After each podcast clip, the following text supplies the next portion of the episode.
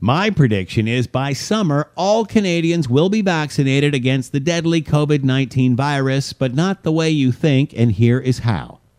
It won't matter when Justin Trudeau's giant vaccine portfolio finally arrives or from where. In the end, our American neighbors to the south will ride in over the border before summer's end and save us Canadians from ourselves.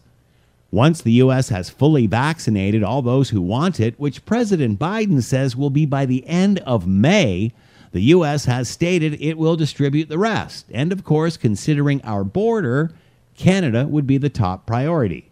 By the way, how odd is it it is now Canada keeping the border closed and not the U.S., as it is us who is yet to be vaccinated? In order to get the border open for those northern United States, Biden will ship extra vaccine to Canada to speed us up and get those borders finally open for trade and tourism as the northern states are asking.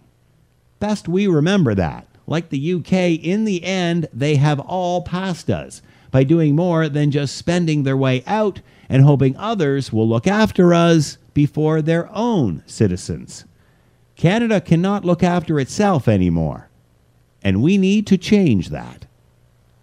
I'm Scott Thompson.